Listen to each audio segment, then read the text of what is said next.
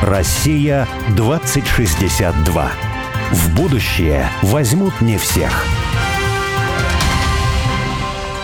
Это программа «Россия-2062. В будущее возьмут не всех». А я Борис Акимов. Я Олег Степанов. И с нами по телефону разговаривает Николай Арутюнов, лидер объединения философского «Солнца Севера». Николай, снова здравствуйте. Здравствуйте, Николай. Да, день добрый. Человек. Почему человек является традиционной ценностью? Ну, у меня на самом деле, да, поэтому тоже много каких-то мыслей. Скажут, куда он девается? Да, куда девается человек? Если помнишь, я всегда говорил о том, что нам надо вот такую, даже в проекте «Россия-2062» постулировать идею того, что человек — это краснокнижное такое создание. То есть потому что главный удар идет именно по человеку. И надо сказать, что давайте защищать человека как в его многообразии. Боря говорит о том, что да, человек как вид. Главное, что это очень понятно даже для простого какого-то западного человека. То есть он понимает, вот, например, леопардов надо защищать, там, или тигров, там, или кому-то черепаху, там. То есть идея того, что если что-то исчезает, ее надо защищать, она, в принципе, понятна среднестатистическому западному, и не только западному обывателю. Соответственно, если донести до него, что человек как вид, он находится под угрозой, собственно, такого цивилизационного удара, перевода, не знаю, человека на дискету, грубо говоря, да, расчеловечивания его там до какого-то уже состояния в виде кода какого-нибудь. А если мы говорим, что, смотрите, люди просто могут исчезнуть, а мы же боремся за то, чтобы виды существовали, давайте спасать человека, давайте спасать человечество. Может, куда-нибудь туда идти? Мне вот не нравится этот перевод человека на дискету, это не может быть. Просто мне кажется, что направление как раз мысли о том, что человек перестает быть человеком, он может перестать быть человеком даже вот, сохранив два уха, глаз, голову, там, две ноги, две руки, а он все равно может не быть при этом человеком. То есть если он будет только, например, потребителем, но не будет созидателем, он не будет человеком. Если у него не будет половой идентификации, он не будет человеком, и так далее. Согласен. Вот интересно перечислить, что является идентичностью человека, как вы думаете? Я думаю, здесь можно говорить о понятиях, которые связаны с некоторой вертикальностью, что ли. Да? То есть, например, идея Бога, или кому больше нравится абсолюта, это то, что находится над человеком. И соизмеряя себя именно вот с божественным, можно видеть, прав ты или не прав в том или ином случае. Да? Как раз, а если у тебя нет никакой такой позиции, то, собственно, совесть... Нету пространства, где совесть могла бы работать. То есть, на мой взгляд, я, наверное, в первую очередь именно вот эту вертикальность, да, или даже идею Бога, абсолютно, кому как больше нравится, но мне как человек православный все-таки, буду называть это Господом Богом. То есть человек без Бога, по сути, не человек, как мне думается. Творчество, опять же, по-моему, это то, что нас конкретно отличает от, предположим, также моих любимых там кошек, собак, но только нам Творец дал возможность, скажем, в этом мире тоже что-то творить. И вот, мне кажется, вот это ключевая вещь, да, то есть, как вы правильно сказали, что человек-потребитель — это еще не человек, то есть, а вот человек, который творит, хотя, опять же, да, можно творить разное, что называется, но здесь, опять же, можно заужать это до творчества именно в развитии каких-то систем, непосредственно творческое, как там изобразительное, техническое. Вот у нас как раз недавно совсем вышла передача по экономике, и мне кажется, там тоже... Потому что творчество это иногда связывают исключительно с каким-то видом искусства, да? То есть вот мы там... Детки лепят из пластилина, рисуют солнышко, вот такие кружочки какие-то. Вот это творчество, да? Везде, да. Но вот в экономике просто, да, нам как раз говорят о том, что, понимаете, существует какая-то экономическая необходимость возникновения, например, какой-то жизни на какой-то территории, да? То есть туда должны какие-то привести инвестиции, должны прийти какие-то инвесторы, без них, без рабочих мест, без еще чего-то, жизнь на территории не зародится, да, а мы там как раз с экономистом говорили, и он уподобил экономику квантовой физике, где микропроцессы, где воля человека порождает неравновесные мегаявления, да, вот тот же человек, который сделал школу в деревне, которая вымирала, и теперь эта деревня живет, он породил своей волей мегаявление. У нас таких примеров, на самом деле, очень много. И эти ребята у нас часто бывают в передаче, которые своей волей порождают экономику, порождают жизнь, да, а не наоборот. В этом смысле человек творец, действительно, да. Вот такое творчество, а не обязательно это должно быть какое-то художественное творчество. Это творческая воля. Созидание. Ну, здесь мы точно поддержим, потому что у нас тоже вот в 62 мы постоянно говорим о роли творчества, о человеке-творце, о том, что вообще в этом в реализации вот этого потенциала сотворчества и такой ответственной заботы над Вселенной, о мире вокруг, в этом есть, собственно, человеческая сущность сама, да, вот которая, если уж Господь нас сотворил по образу и подобию, то вот он и в этом сотворчестве, вот это подобие мы и достигаем. Верно. Я бы еще даже добавил, да, что, собственно, хозяйственная деятельность – это тоже творчество. В частности, есть книга интересная Аверьянова «Артель, артельный человек», где как раз-таки говорится о том, что артель, как такая хозяйственная единица, является традиционным для России способом хозяйствования. И опять же, если в двух словах, то в артели не прибыль ставится во главу угла, а именно благосостояние сотрудников, участвующих как раз-таки в какой-то совместной деятельности. Собственно, да, были же артели и, хотя творческие артели, та самая могучая кучка, например, да, вот это типичный пример, были и хозяйственные, и при этом там доходы распределялись именно по договоренностям, создаваемым между участниками этой артели. Но опять же, что самое важное, у нас же сейчас, когда вот там создается какое-нибудь ООО, что пишется, что главная цель – это прибыль. Вот, собственно, мне кажется, здесь есть большая проблема. Понятно, прибыль должна быть, спора нет, но это же не главная цель. Благосостояние сотрудников не видится довольно понятным и правильным камнем основания. И вот опять же, в этом плане еще слово само по себе красивое, да, и вот опять же, когда идет работа со смыслами или там даже война смыслов, то, на мой взгляд, ту самую артель, ее можно было бы тоже продвигать, говорить ей, да, вот чтобы там, например, на английском писалось именно как, ну, вот, как у нас спутник, да, вот слово вошло в язык других стран, также артель должна войти. Вот, кстати, об артели это действительно интересно, и очень хорошо, что вы упомянули слово вот такой прибыль, и главное вот в этом сочетании. Ну, понятно, прибыль должна быть. Это нам за 100 лет последних внушили мысль, что вот должна быть прибыль. Сейчас почти каждый ребенок знает о том, что смысл коммерческой деятельности, но вообще хозяйственной деятельности, это какое-то извлечение прибыли. Это совершенно вообще не очевидно. То, что человек улучшает свое благосостояние за счет хозяйственной деятельности, это действительно так. Но что такое благосостояние? Это точно совершенно не прибыль, и это совершенно не обязательно, ну, там, деньги, например. Он вырабатывает ценность. Если он изменяет среду, в которой он живет, да, и его уровень жизни из-за этого, качество жизни растет, но, ну, может быть, прибыль от этого не получает, но качество жизни изменяется за счет изменения среды в лучшую сторону. Конечно, вот я могу нарисовать такие две картинки, например. Одна картинка, есть человек, он где-то живет, он выходит из двери своего дома, видит прекрасный сад, он идет в лес, там собирает грибы, собирает ягоды, потом он идет купаться в реку, потом он ловит там рыбу. И вторая история. Человек живет там на 30-м этаже, в квартире-капсуле, лежит, ему все привозят, окон фактически в этой квартире нет. Но он извлекает прибыль в виртуальном пространстве у него постоянно. В принципе, есть какие-то услуги, там, у него есть деньги, да, он получает услуги за эти деньги, он получает товары, которые ему доставляются в эту капсулу. Вот благосостояние этих двух людей, оно абсолютно разное. И, в принципе, на мой взгляд, того человека, который вот живет полноценной жизнью, пусть даже у него не очень много денег, благосостояние его гораздо выше, чем человека, который живет там в квартире-капсуле и получает какой-то комплекс услуг. Ну вот, он уже практически, может, перестает быть человеком вообще. Зато прибыль есть. Да, зато есть прибыль. То есть получение прибыли совершенно неочевидная вещь в артели. И, кстати, в XIX веке вообще речь не могла идти о прибыли, потому что в XIX веке не было юридических лиц. Вот это тоже очень удивительная такая вещь, которую мы забыли. Юридические лица сложились в 20 веке в начале, а ООО, которое сейчас больше всего распространено, такая юридическая форма, она возникла в 20-е годы в Германии. Соответственно, артель, когда это собрание людей, которые работают, у них в принципе не может быть прибыль, да, потому что прибыль образуется только в юридическом лице. Они просто результат своей деятельности распределяют, но они сами за них отвечают всем своим имуществом. И это вопрос ответственности, который тоже сейчас поднимается в очень извращенном, на мой взгляд, в виде вот такой ESG-ответственности, которая, в принципе, у юридического лица в полной мере быть не может. Потому что юридическое лицо отвечает своим уставным капиталом за все.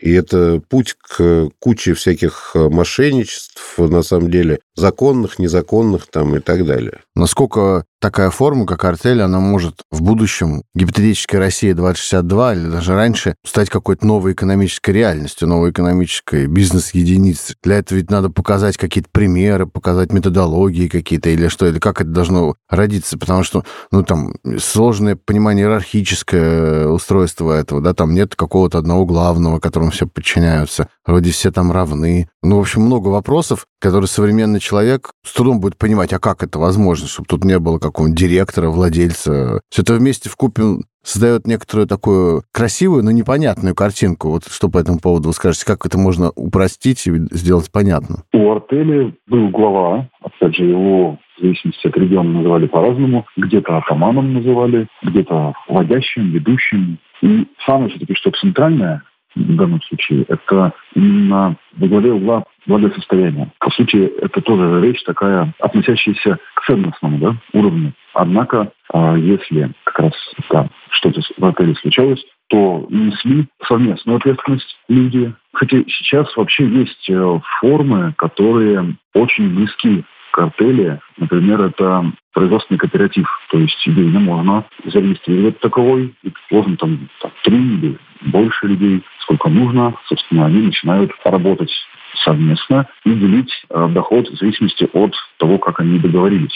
Ну, в общем-то, у нас юридически такая форма сейчас есть, что они очень мало говорят. Есть еще очень интересная форма простое товарищество. Полное или простое товарищество, да. Да, это, например, когда две компании, предположим, одна строительная, а другая проектировочная, не образуют нового юрлица, но действуют совместно, и их опыт учитывается как опыт совместный. Тоже такая вещь, которая есть, но мало кто о ней знает, мало кто ей пользуется. Поэтому мне кажется, что здесь тоже можно эти вещи популяризировать. Говорить об артели, в принципах, да, и вот о тех формах, которые, в принципе, доступны сейчас человеку, живущему в России. А вы знаете, вот мне кажется, что интересно. Вот сейчас нас кто-то слушает и говорит, ну, ребят, вы там совсем уже заврались, вот, зафантазировались. Ну, вот есть сейчас какая-то коммерческая деятельность, есть там ООшки, акционерное общество, есть некоммерческие организации. Ну, и все это всегда будет. Ну, куда мы денемся? Так мир устроен. С другой стороны, я себе представляю, насколько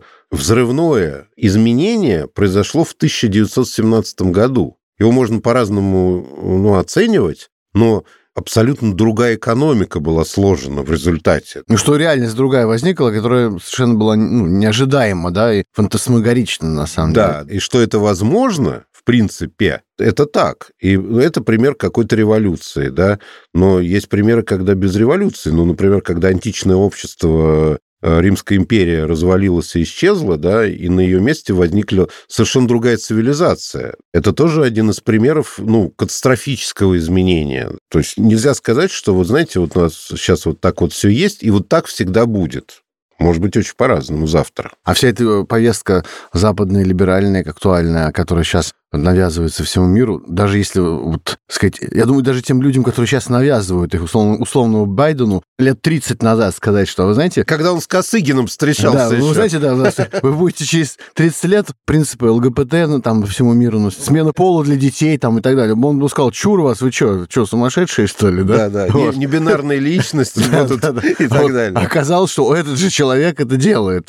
Да, потому что действительно все может поменяться, для этого просто нужна воля, на самом деле, воля людей, которые считают, что вот именно так мир должен быть переустроен. Кстати, по поводу артели, я подумал, что в целом современной даже в своей жизни я сталкиваюсь с ними. Они не формализованно совершенно существуют. Например, я живу в деревне, у меня уже несколько лет все строительные работы, которые я произвожу, мы у себя дома, в гостевом доме, еще один дом, скотный двор, тролливали, в общем, ферма, и ресторанчик в деревне, и везде какие-то строительные работы постоянно нужны, что-то ремонтировать, что-то строить. И это такая местная бригада строителей, которые, на самом деле, работают в МЧС, так у них принято, сутки через трое, да, то есть там поработал, пожары, слава богу, не часто случаются, и потом у тебя 3 дня... ты соответственно, шабашишь. И я разговариваю, там есть Благосостояние растет? Благосостояние растет, и среда улучшается благодаря их деятельности. Я об иерархии. То есть у них есть действительно человек, который, отвечает за коммуникацию,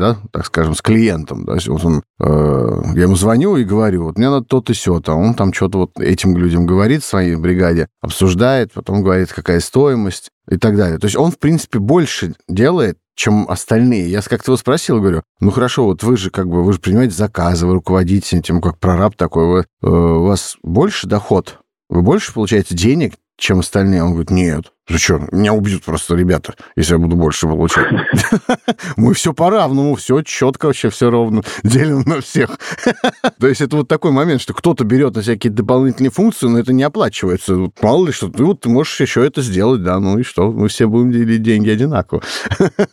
Это тоже для такого типичного мышления сложно. Здорово. Еще, кстати, вот сейчас вспомнил интересный момент, что только в последней четверти XIX века появились люди, которые стали в том же строительстве торговать заказами. До этого это была ситуация невозможная, но, например, было такое понятие, как лапотные или лопотные деньги. То есть, например, когда один человек другому человеку нашел заказ, то, собственно, вот он мог ему дать до 1/10 доли от самого заказа. Собственно, ну, так сказать, за лапти. Потому что тот потоптал и нашел ему такой заказ. Но чтобы люди, как сейчас, которые часто делаются, просто перепродают заказы, себе оставляют там процентов 30 или даже больше, такого не было. Это впервые вот появилось, да, в последней четверти 19 века. Откат 10% максимум был.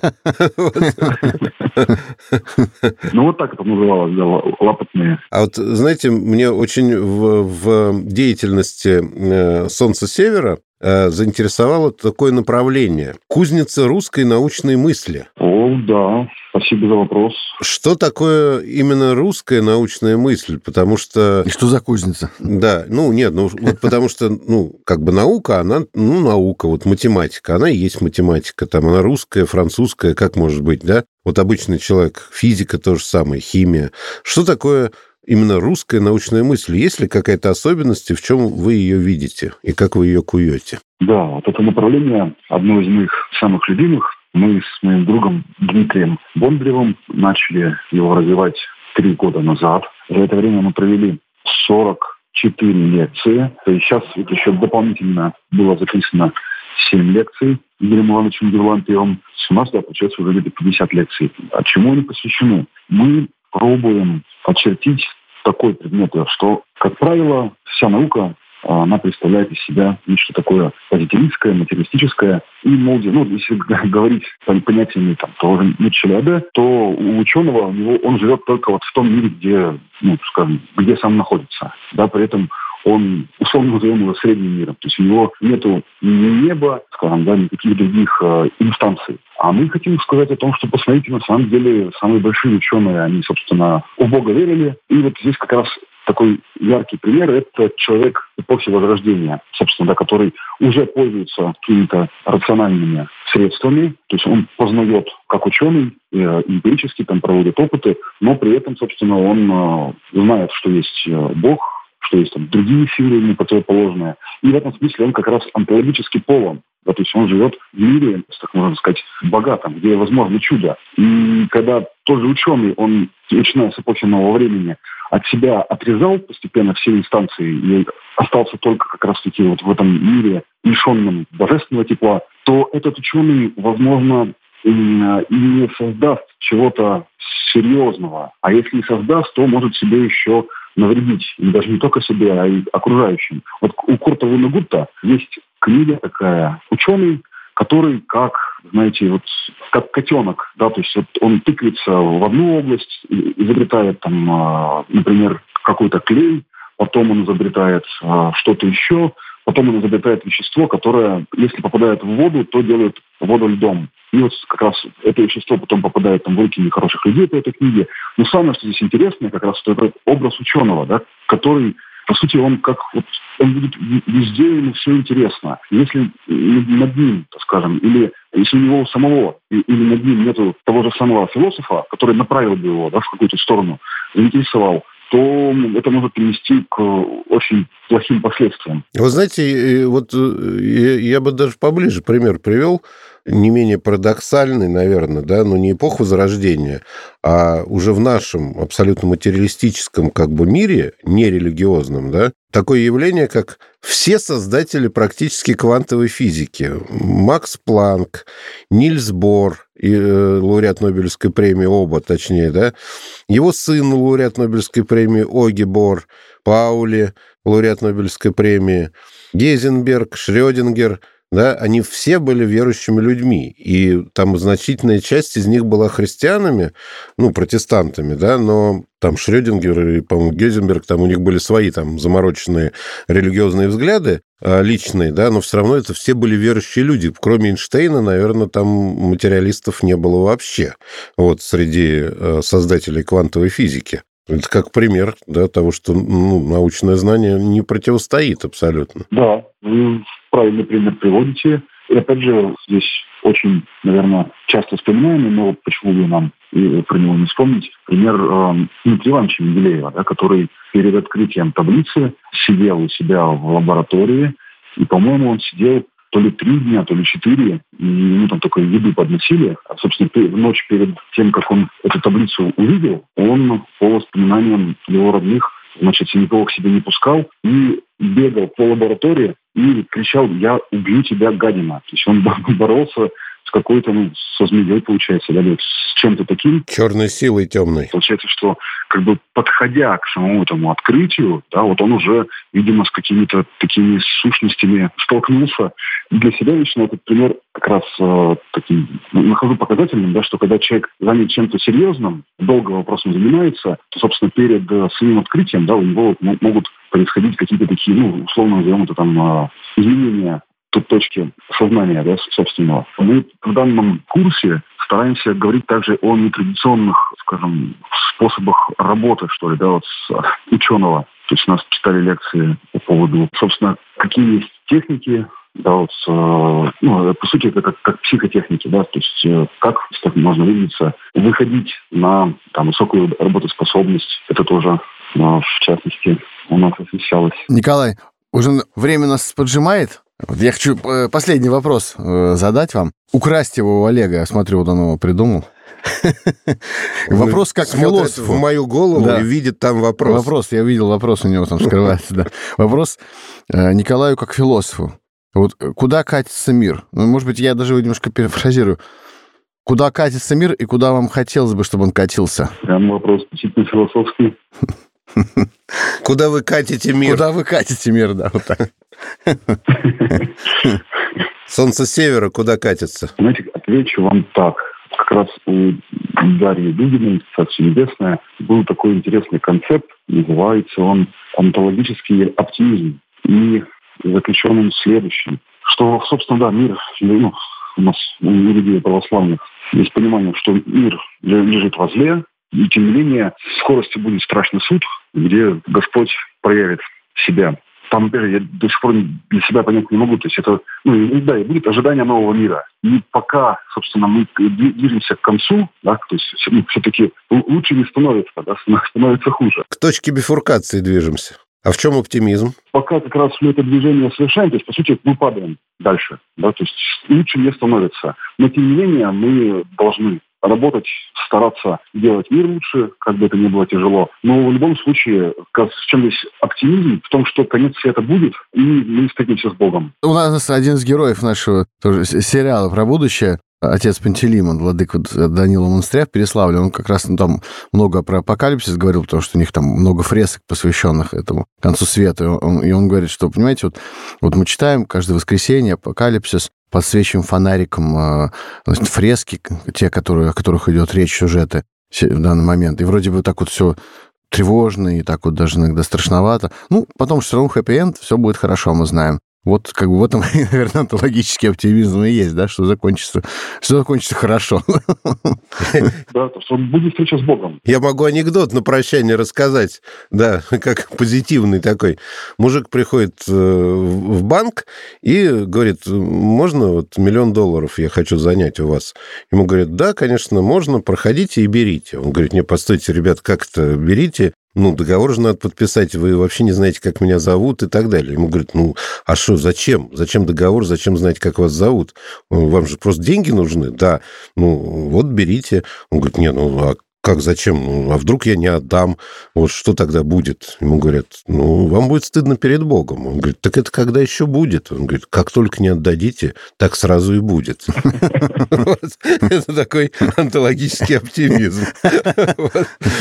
Николай, спасибо большое за беседу. Спасибо огромное. Спасибо. Удачи вам. Да. Вам спасибо. До свидания. Россия-2062.